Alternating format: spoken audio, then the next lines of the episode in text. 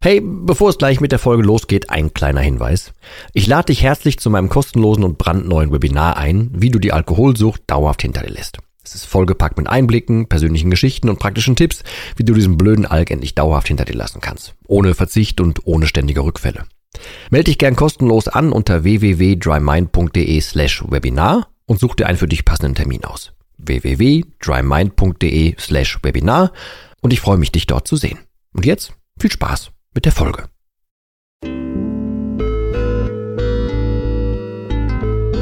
Nüchtern betrachtet. Der Nie wieder Alkohol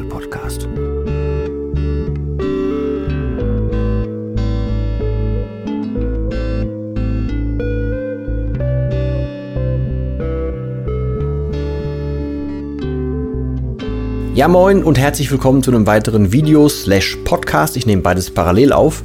Ähm, es geht darum, um diesen berühmten Satz, ähm, ja, nö, morgen höre ich auf. Also nicht heute, sondern ich höre morgen auf. Kennst du das von dir so mal ganz Hand auf Herz, ne? Ist das so ein Ding, was du dir schon gesagt hast, was du jedes Mal vielleicht sogar dir sagst, wenn du dann abends doch wieder irgendwie zugelangt hast, wenn du doch wieder schwach geworden bist und so weiter? Das Problem daran ist, dass man sich das in dem Moment glaubt.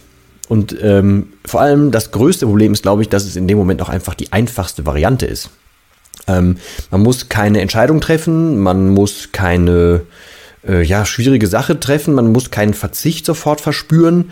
Man kann einfach gerade so weitermachen und man ist in dieser wohligen Annahme, dass es ab morgen tatsächlich auch besser wird. Man glaubt sich das ja.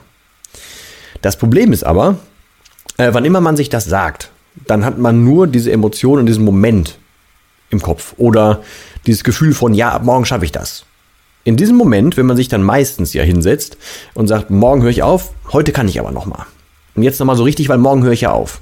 Dann machst du einen, einen, den größten Fehler, den du tun kannst, weil du rammst dir in dem Moment noch alles Positive für den Alkohol, also schöner Abend, noch ein ruhiger Rausch, genießen und mit gutem Gewissen und so weiter. Das rammst du dir alles in die Rübe und das bleibt da oben.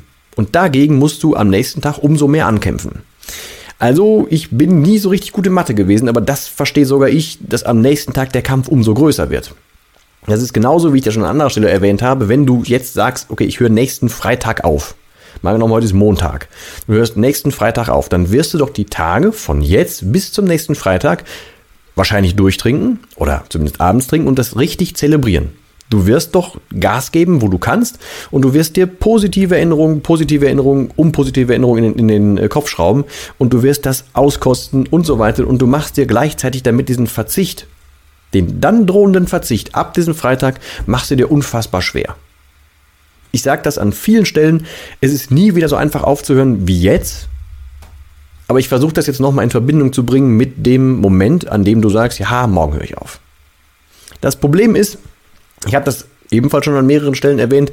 Ich sehe den Alkohol persönlich. Also ich nehme dem das persönlich. Der ist für mich ein personifiziertes Etwas. Äh, und bei mir ist es meistens so ein ganz windiger, schmieriger Berater.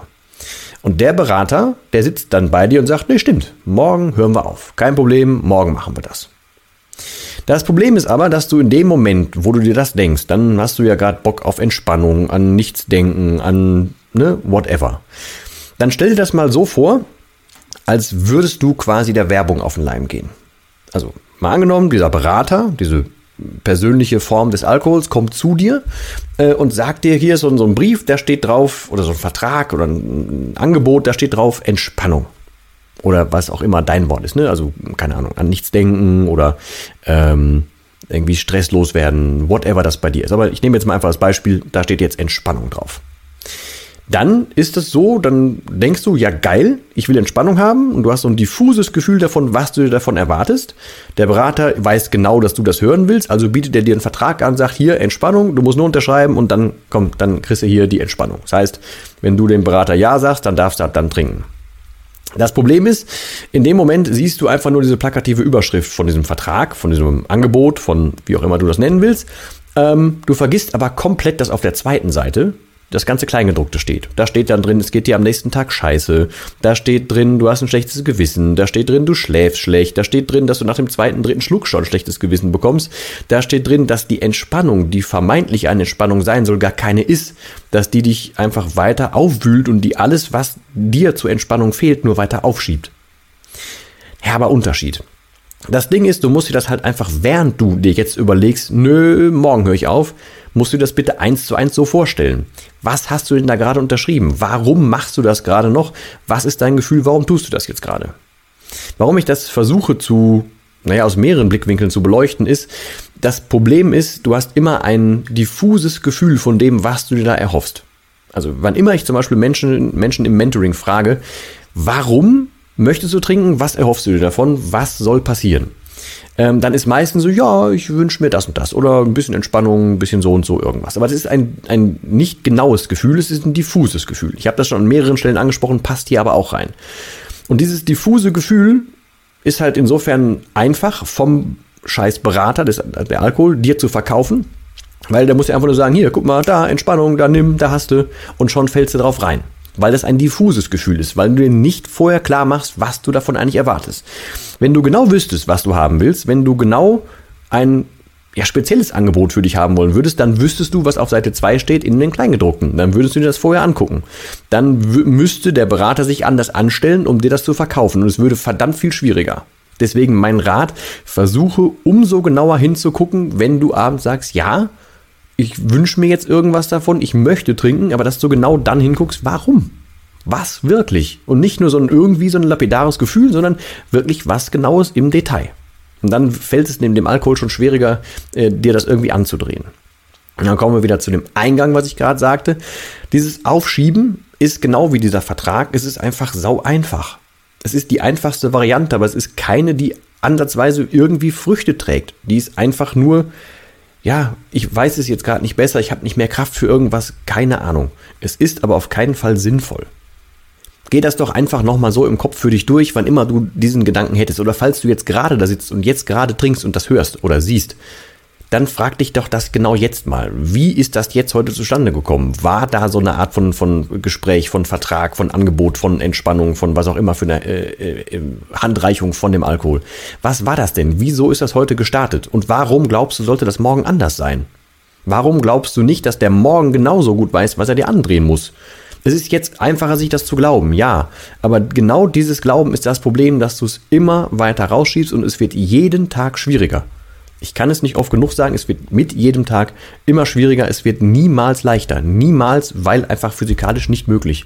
Ist nicht möglich. Und du brauchst ja auch von Tag zu Tag definitiv, also vielleicht nicht fühlbar, aber von Tag zu Tag mehr, damit du diese Entspannung kriegst. Also ist das Ganze in Summe eh nur eine aufgeschobene Entscheidung, weil, auch wenn ich das an anderer Stelle schon oft gesagt habe und mir das gerne irgendwie auch als Schlagwort oder sowas irgendwie hier in den Hintergrund stellen wollen würde, aber nicht aufhören ist keine Option für dich und mich.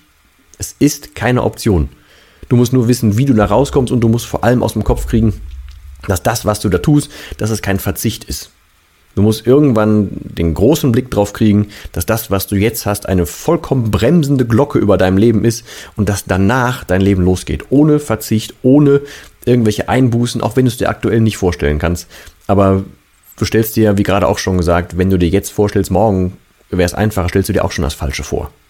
Und genau das ist der Job vom Alkohol, von diesem schlechten Berater. Genau das tut er und genau deswegen erwischt er dich.